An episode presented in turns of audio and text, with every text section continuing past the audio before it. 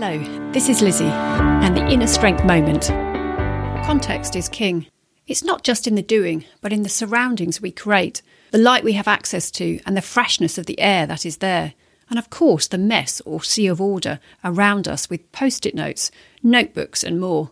Of course, our islands of work context may be small and limited. What one thing can you do to increase the light, change the air, or the things around you? It's in these islands we can be creative and focused. Whatever your environment, how can you create the best context for you?